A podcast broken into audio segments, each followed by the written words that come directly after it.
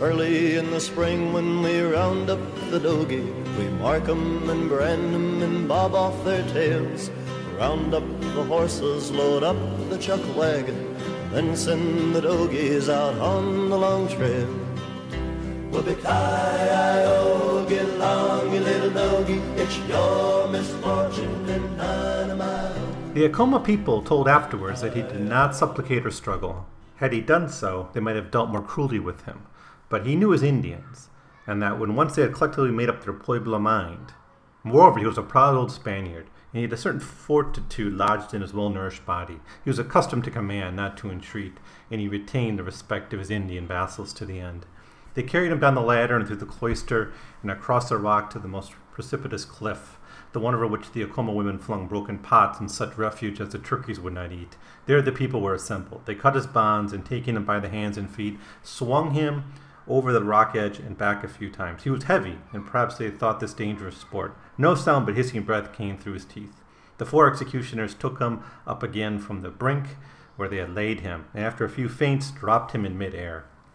So did they rid their rock of their tyrant, whom on the whole they had liked very well. But everything has its day. The execution was not followed by any sacrilege to the church or defiling of holy vessels, but merely by a division of the padre's stores and household goods.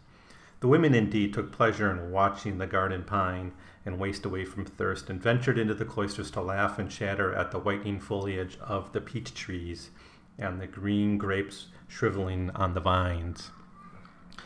Uh, well, welcome back to the American Writers 100 Pages at a Time podcast. And if you're following along, you know we are looking at the later novels of Willa Cather. Um, and this is all part of a larger series. I'll be looking at 20th century American writers. So we're moving right along with these later novels of Willa Cather. We'll be looking, I think it's the last six she wrote, at least the last six she wrote that were collected by the Library of America. I think there was one in there that they didn't include for some reason. But um, today it's Death Comes for the Archbishop. Uh, at least the first half of it, the first part of Death Comes for the Archbishop. I guess in those days they didn't care about spoilers so much because, um, you know, spoiler alert, he dies. The, the main character dies. Uh, this was published in 1927. It is uh, very much a novel about the frontier. I really feel stupid about something I was saying when I when I read. I, I noticed that the first novel in this series, A Lost Lady, really felt like her earlier novels, like Song of the Lark and Old Pioneers and and uh, My Antonia. And I, I kind of noticed that these seem to deal with different topics. So I said maybe she's moving away from the frontier, but that's not true at all. In fact, pretty much all the novels here still remain grounded in the frontier in various ways. And this one in particular, and the one that follows, uh, what's it called? Um, Shadows on the Rock. That that is another very much a frontier story, but they're set in different times and places than her earlier novels, and I think that is really what's what's different here. Um, so, Death Comes for the Archbishop is is rather interesting. It it explores the American frontier to a degree, but it also it the region is is it is a frontier region, um, but it was also once part of Mexico. So the setting is right after the Mexican War, or at least it begins after the Mexican War, and it follows the career of the Archbishop sent from Europe, sent by Rome to this new diocese that's being established in in New Mexico. So there was kind of this was part of Mexico, and they had their own bishops and their own priests there. It seemed like mostly priests. It didn't seem very well organized. And you know, Rome decided after the United States, you know, stole half of Mexico in the Mexican War, that it needed to be organized um, by, you know, kind of brought into some kind of normal relationship. All the priests had to sort of be um, put back under the hierarchy of the church. And so that required a, a diocese being set up there. And so the novel follows two two priests who get sent there. Um, they're based on real people, by the way. So this is is drawn from life, even though these characters are are you know they have original names, but lar- largely their their character portfolio is, is drawn from uh, the real bishops, the real two bishops, or the real two priests who you know were sent there basically to bring some order um, to this frontier region. In the book, they're called uh, it's Father Latour and Father Vaillant. Uh, I'm not quite sure how they're pronounced. These are both French priests who get sent there, and so that's a little bit of a tension here. Is that they are kind of they're they're higher ups in the church hierarchy, but they're from France. A lot of the local priests are, are from Spain or, or Mexican.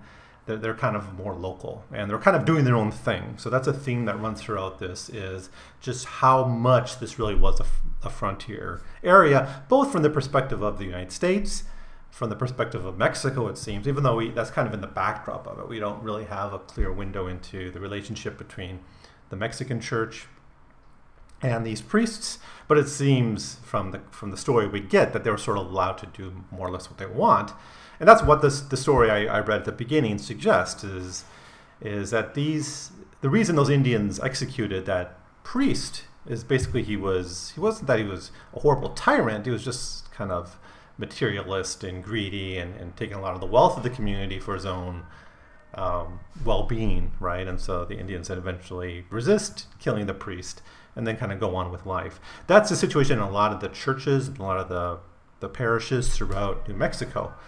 Um, another thing that's striking about this is this is such a huge area, right, for a, for a diocese and for one bishop, even an archbishop, to, to manage. You know, it's essentially the size of Europe, the, the New Mexico, right? It's a massive territory. Not as many people, right? Of course, is more sparsely populated. I think it was the least sparsely pop- part of Mexico at the time, this, the stuff that America stole. It really was, even from the Mexican point of view, a bit of a frontier, right? Um, and if you know some of this history, you know, for instance, in the 1680s, there was a major revolt in the Pueblo against the, the, the Spanish um, priests, which led to kind of a rearrangement of, of the relationship between the church and these Indian communities. And of course, a whole big, a big part of the Spanish frontier was the establishment of these different mission towns and that relationship between those mission towns and the priests and the local Indian population is really key to that history. It's not a history that I'm you know that well informed on. I've read some stuff on it, but it's not really uh, my expertise.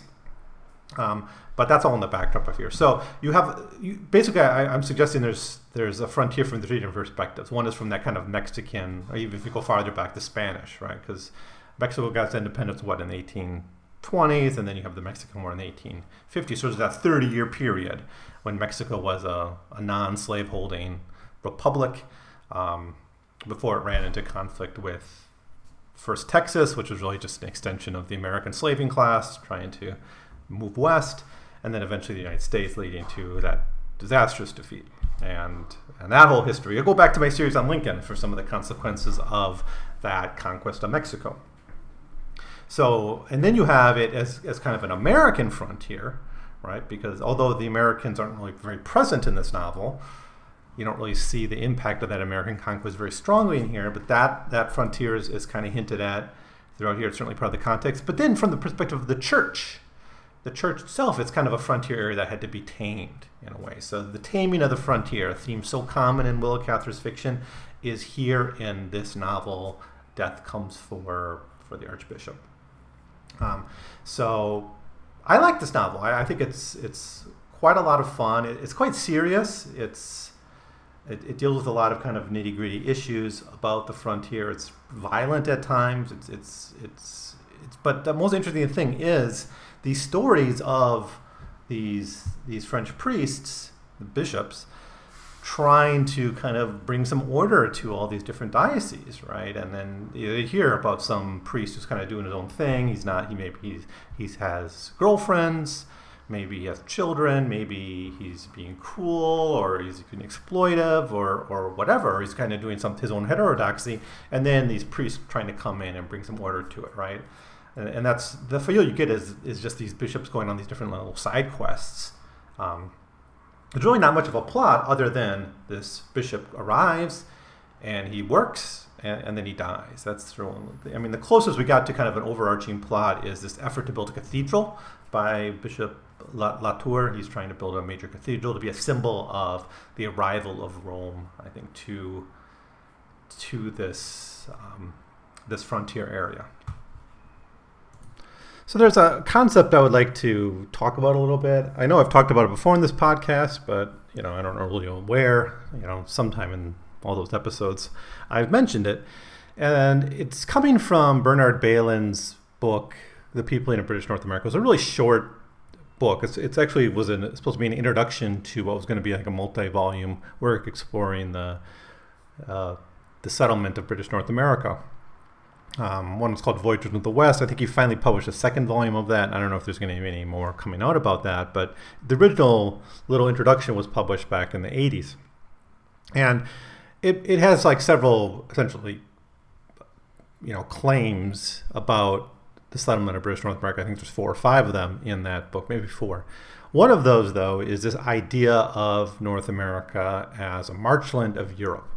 And it's a very interesting concept. Um, of course, a march being kind of a border region, right? So back in feudal times, a, a king would set up a, put some of their strongest lords with the strongest military power in these marchlands, and that would be kind of a borderland with different kingdoms. It was to help protect and, and kind of be a defensive position. They were called marches, right? I think the word marquis actually comes from that uh, that title, right? Um, now, like in medieval England, like after the Norman invasion, these march lords were a problem because they were so powerful they could sometimes even challenge the king, right? But essentially, the idea of a marchland is, is similar to a frontier kind of concept. And so a marchland, in the context of British North America, in Bailyn's point of view, just meant that it was far from essentially the center of the civilization. I don't mean civilization in in old pejorative sense, or the sense that there's civilized and uncivilized people, but a frontier from a civilization, you know, European civilization in particular. It, so it's far from that. So the idea here is that cultures get reinforced due to proximity, right? So I guess an easy example of this is when kids go off to college, they stop going to church maybe, or they stop celebrating all the holidays or everyone's birthday, and they kind of get a little bit distant from the culture that they grew up in, right? So that's a that's a common experience we all have. But when these you know, when you move away from home or something, not everyone goes to college, of course, but when you you kind of drift away from your homeland, and that's what Bailyn is saying happened to people in British North America is that they kind of they came with English culture, but they kind of came away from it. So they were still Christian or they were still religious. They still believed in God and that stuff, but their way of belief, their practice, diverged, and it sometimes diverged in weird ways and odd ways. Whether it was kind of heterodox ideas, or they got influenced by Indian culture and Indian ideas, or just the realities of frontier life, right? Because everything was kind of undeveloped institutionally right? And that was the case in, in the 18th century. That was what Bailyn really focused on, the 17th and 18th century in his book. And he sees, I think, slavery and the brutality towards Indians as part of that distance. Now, in reality, European culture was pretty violent in its own ways. Of course, remember Renaissance Europe had the witch trials throughout Europe, killing hundreds of thousands of women. You had the Inquisition. You had constant war. So let's not overstate how civilized Europe was at the time, but culturally you have this kind of heterodoxy emerging in North America. And I think in this novel and in and in the, the, the, the Shadows on the Rock, which is about Quebec in the 17th century, you have this idea of a culture that's kind of rooted in something European, something from the homeland, but it's diverged so much that it starts to be weird. Now, what's happening in this novel, less so in Shadows on the Rock, but especially in this one, is that effort to kind of reclaim this. The, the, these people have gone a bit astray, right? And so that's what I'm going to really want to emphasize in this novel, Death Comes to the Archbishop. As I said, there's not much of a plot here. Um, the book itself is in, in nine, it's, it's organized in nine different books. There's essentially nine chapters, and it's got a prologue, so about 10 chapters altogether. Here, they're all fairly short. Obviously, the novel itself was only about 160, 170 pages in the Library of America. So it's, a, it's another quick read. All these novels in this collection are, are pretty quick reads. Uh, none of them have the bulk of something like Song of the Lark. Um, but yeah, ten, 10 different chapters. And nine of them deal really with this Bishop Latour and his adventures and his struggles and, and the things he faced encountering this frontier your culture. The prologue, though, is set at the center of, of this civilization, this Catholic, Roman Catholic civilization. That's it's Rome, and so the setting is essentially a bunch of cardinals and bishops sitting around discussing what to do and with this new Mexican territory. And the decision comes down. I think it was firstly proffered by a North American bishop that we need to set up a new diocese in New Mexico and we need someone who can do this and who's best to do this. And you know, the names get bounced around, but eventually it's decided that Jean Marie Latour is going to be. He's young, he's vibrant, he's he's got the right background, he's he's the one to do this. And what we were reminded of the global reach of the church, but that that reach was often. Uh, loose at times, right? And if you look at the global history of the Catholic Church, you know, you have missionaries establishing Christian communities in China and in, in Japan, in India, all over the world.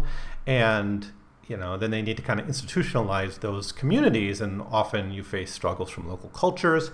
You faced uh, enduring traditions, and what to do with that. How do you kind of bridge the gap between existing culture and the new one? And that, that's a theme in this novel as well and I think I'll get to it maybe a little bit towards the end of this episode because it's, something that comes up in book four is just how powerful Indian traditions were. And even though many of these people were Christianized uh, and have been affected by European culture, they can't give up their, their traditions entirely.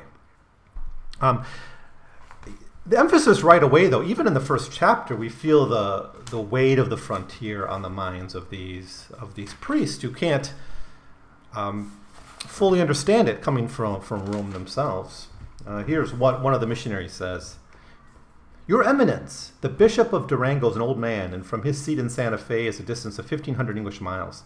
There are no wagon roads, no canals, no navigable rivers. Trade is carried on by means of pack mules over treacherous trails. The desert down here has a peculiar horror. I do not mean thirst, nor Indian massacres, which are frequent. The very floor of the world is cracked open into countless canyons and arroyos fissures in the earth, which are sometimes 10 feet deep, sometimes a thousand. Up and down these stony chasms, a traveler and his mules clamber as best they can. It's impossible to go far in any direction without crossing them. If the Bishop of Durango should summon a disobedient priest by letter, who shall bring the padre to him? Who can prove that he ever received the sum- summons? This post is carried by hunters, fur trappers, gold seekers, and whoever happens to be moving on the trails.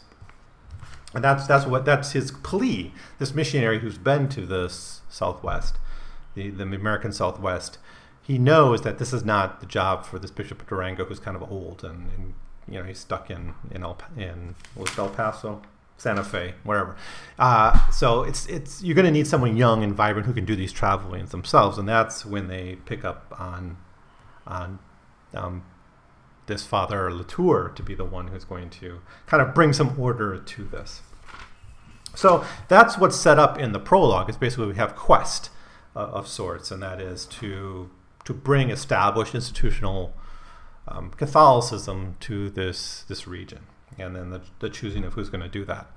Um, now, uh, what we know about Willa Cather by now is that she's, she sort of regrets this arrival of civilization. She sees this as something that kind of makes things more banal. She's hostile to cons- to consumer culture. She's hostile to this institutionalized culture.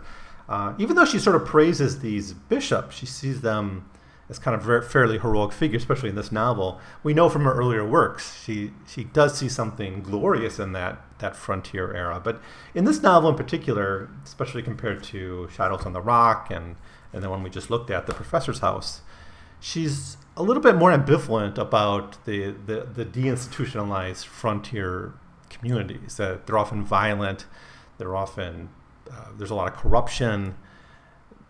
It's not pretty. There's a lot of really brutal stuff going on in the margins of this novel. I, I think it's one of the interesting things about it, but it's it's something to.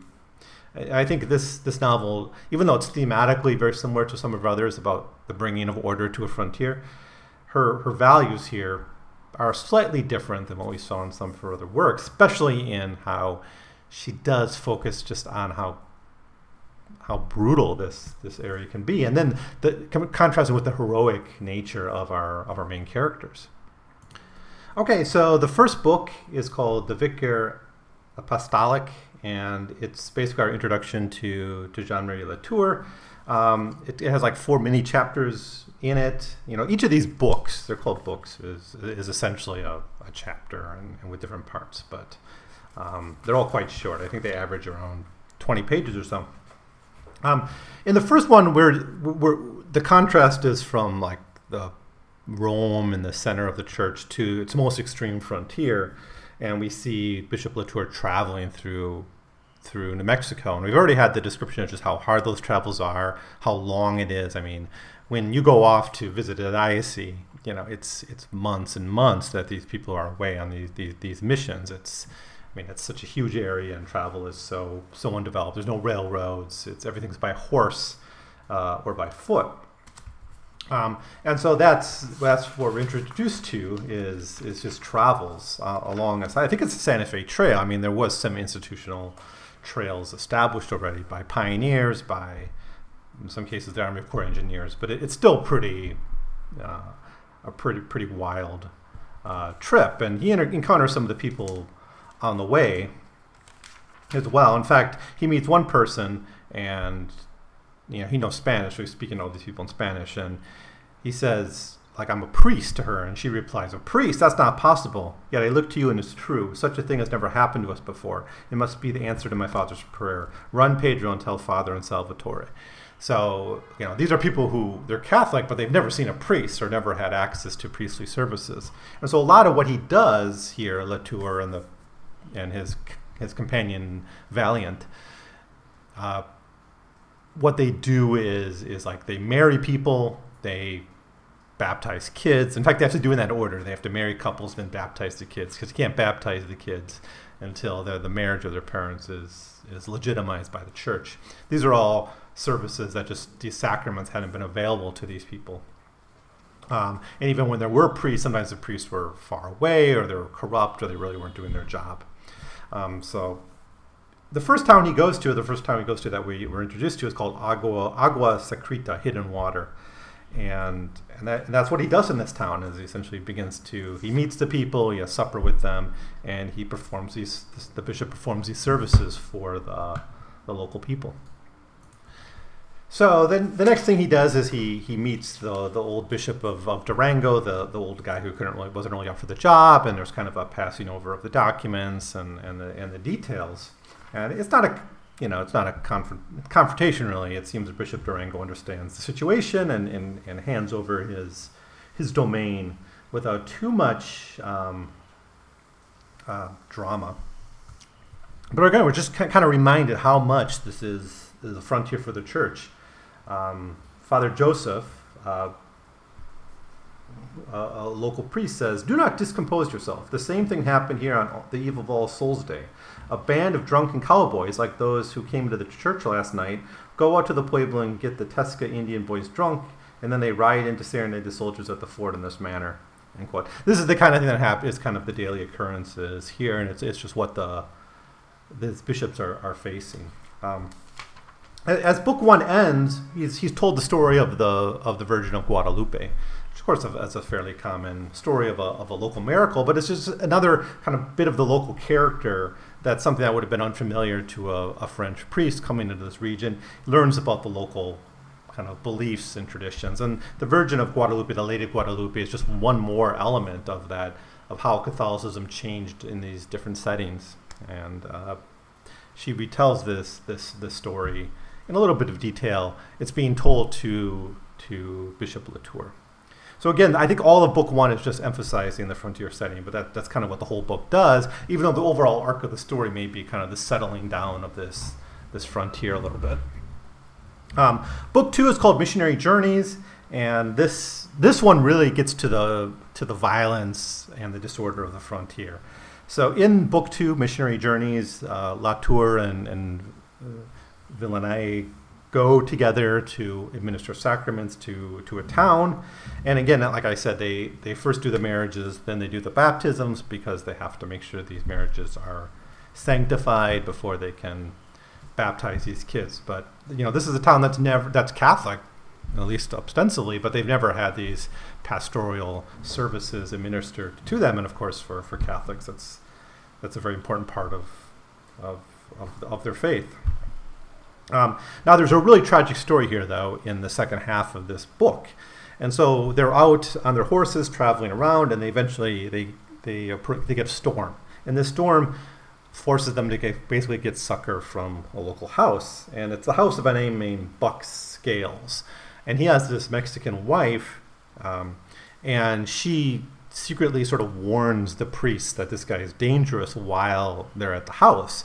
And the priests pick up on that, and they, they come packing, they come armed, right? They, they actually have a pistol, and they're ready to defend themselves. And when they figure out that there's something suspicious going on, they, they try to get out of the out of the house before anything bad will happen to them. And they eventually have to confront this buck, this buck scales about, you know, that they're going to leave, and they, they basically say like, we're, we can't stay here. We don't. First they're polite, and then they get a little bit more insistent on, on their necessity to leave. They even pull out their gun to threaten them, and they eventually do get away. Um, and later on, they, they, they get the whole story here. Um, they, they eventually get some help, and they save this this woman from this this cruel husband, and they find out that he's essentially been taking in boarders and murdering them and robbing them. He's gotten her pregnant a bunch of times and committed infanticide with the children. I mean, this woman was basically a, a sex slave of this of this cruel man who's been robbing people and murdering them for, for quite a while. They eventually hang him, execute him, and and there's a lot of executions in this novel. Actually, it's a big part of this the story.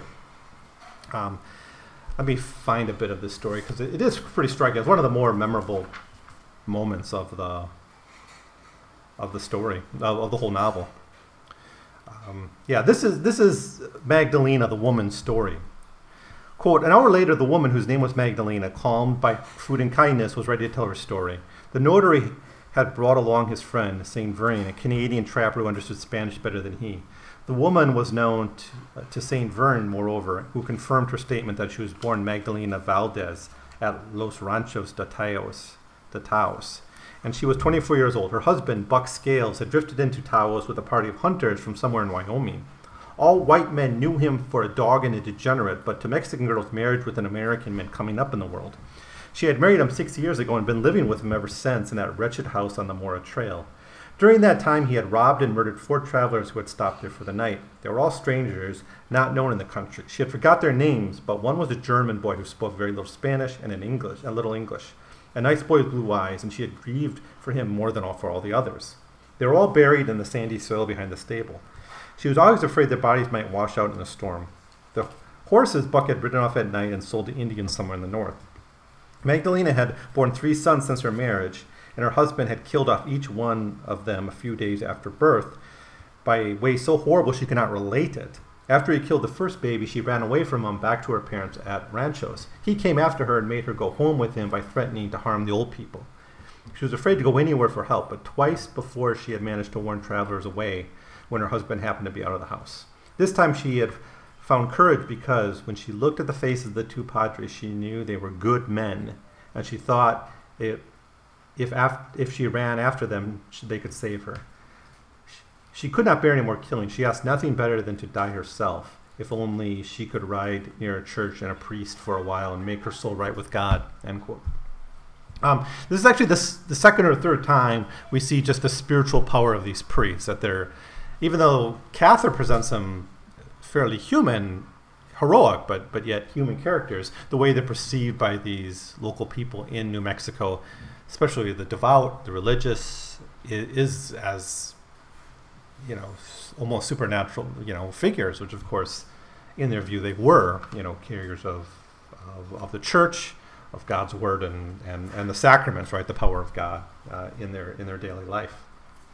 So this is a really memorable passage, and eventually Buck Scales is hanged after a trial, and and go and and the story and the chapter sort of ends. But this is just yet another reminder of just how brutal this this frontier could be and why they they so needed these youthful um, priests to kind of bring some religious order to this region. Now that's one struggle they're facing, but as we're going to see in book three, another struggle they faced was was just these degenerate priests, these people who run these parishes who just basically ran them on their own, who didn't care much for churchly traditions, who kind of uh, sometimes they didn't, they didn't maintain celibacy. Uh, often they were just kind of plundering the local local people, and that's really what book three is about. It's called the Mass at, at Acoma. But if chapter two or book two is more about the the violence of these Americans here, there's not much American presence in this novel. That's one of the best examples of it. Book three is about Indian resistance to the priest class going back in time, right? So, book three, The Mass at Acoma, is really about uh, Latour with uh, Father Jacobs, another local priest, kind of an ally of, of Latour's efforts, visiting Albuquerque. And while there, they meet a man named Father Jesus, and he tells the story of, of, of Father Balthazar. And that's what I read, read at the very beginning of this episode. The, about a, this goes all the way back to the 18th century. So it's from the previous century and but it's still after the Pueblo Revolt. So there, there's this is part of that reestablishing of the church in the aftermath of the Pueblo Revolt, and that kind of overhangs this chapter and, and some some other parts of the novel as well. Is that this kind of second generation of, of missionaries who came to the region after the revolt, they they were more careful perhaps in how they had to deal with these these Indians, and sometimes that meant not really imposing all the discipline that you would expect of, of, of, a priest class kind of moving into the area. But still, it was still very frontier. So you have people like Father Balthazar, who basically ran these dioceses, or the, in this case it was a parish, as his own private uh, fief.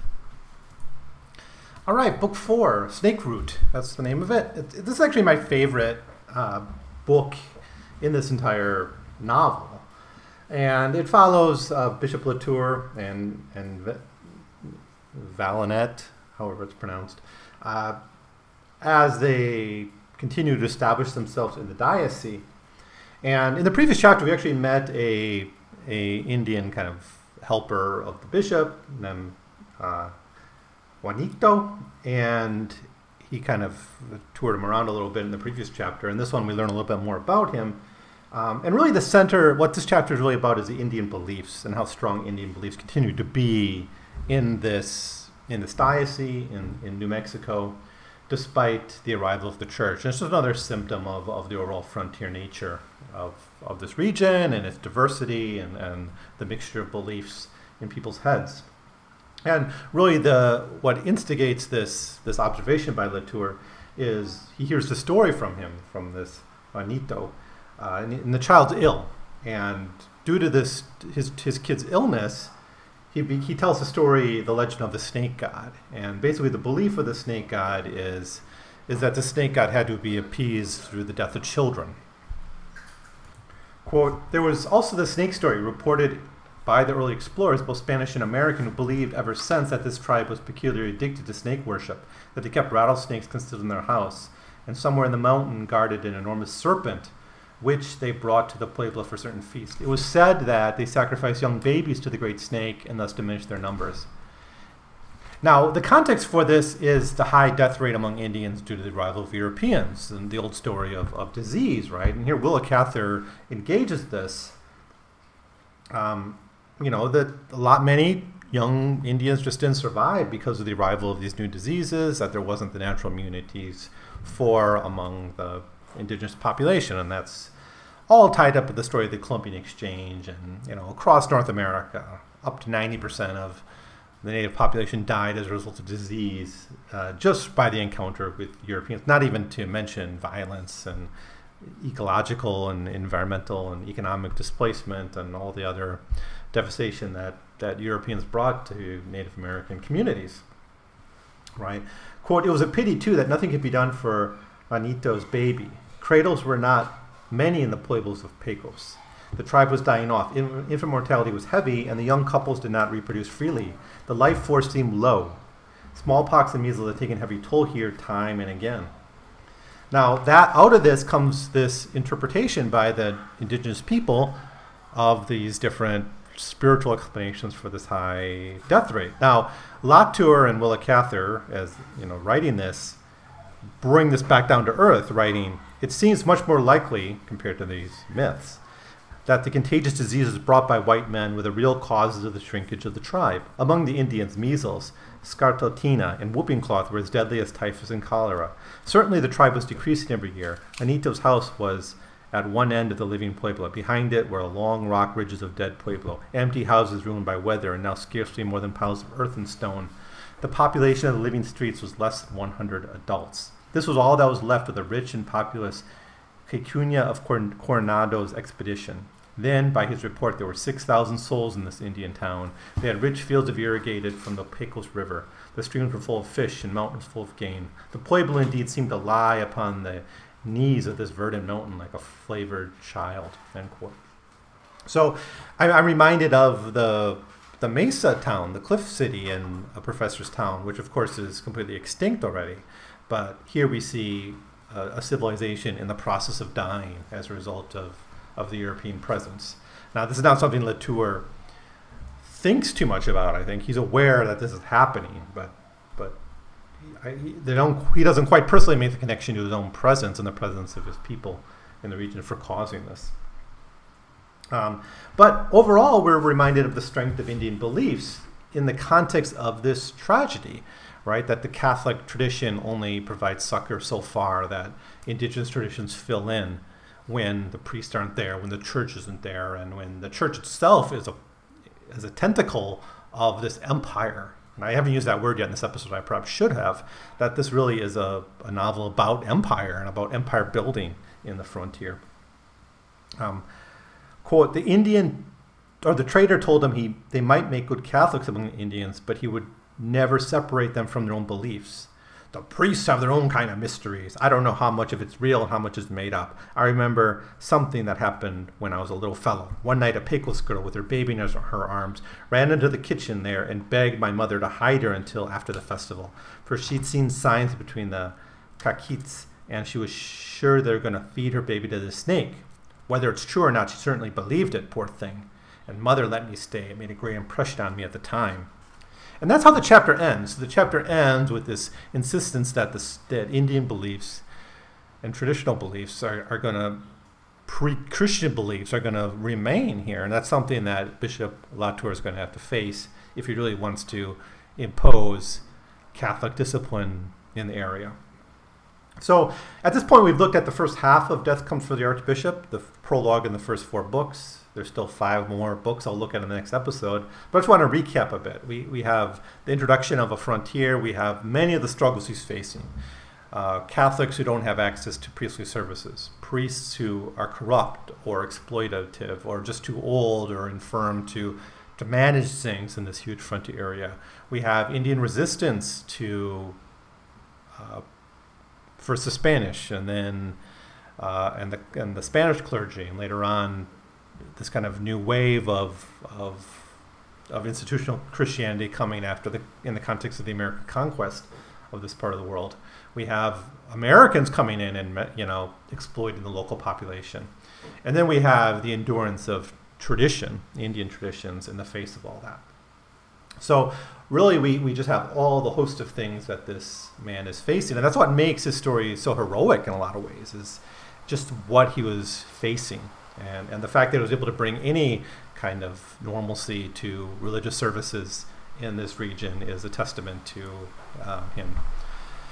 Now in the next episode i'm going to look at the f- last five books but i also want to introduce the real characters that these figures are based off of. I would have done it now but I'm, I'm having VPN troubles. I don't have access to Wikipedia. So next time I'm going to start by reviewing who these people, Latour and Vaillant, were based off, based off of, and then to finish up what Willa Cather writes in the final four books of this of this novel. So, and it was a really great novel, one to, to check out if you're interested in any of these topics. Um, so that's going to be it for now. Uh, let me know what you thought of this novel if you have come across it or read it. I really would appreciate and be interested in your thoughts on all this. Um, so you can send me an email at 100pagescast at gmail.com .com, or just leave your comments below. I, I'm, I love hearing from you guys when you do take the time to, to write me or leave your comments. So um, that's yeah, that's that's going to be it for now. So thanks as always for listening. I'll see you next time with uh, the conclusion, the second half of Death Comes. Your mother was raised away down in Texas, where the jimson weed and the Sanders grow. We'll feed you up on prickly pear cholla, and then send you open to old Idaho. Whoopie-ki-yo.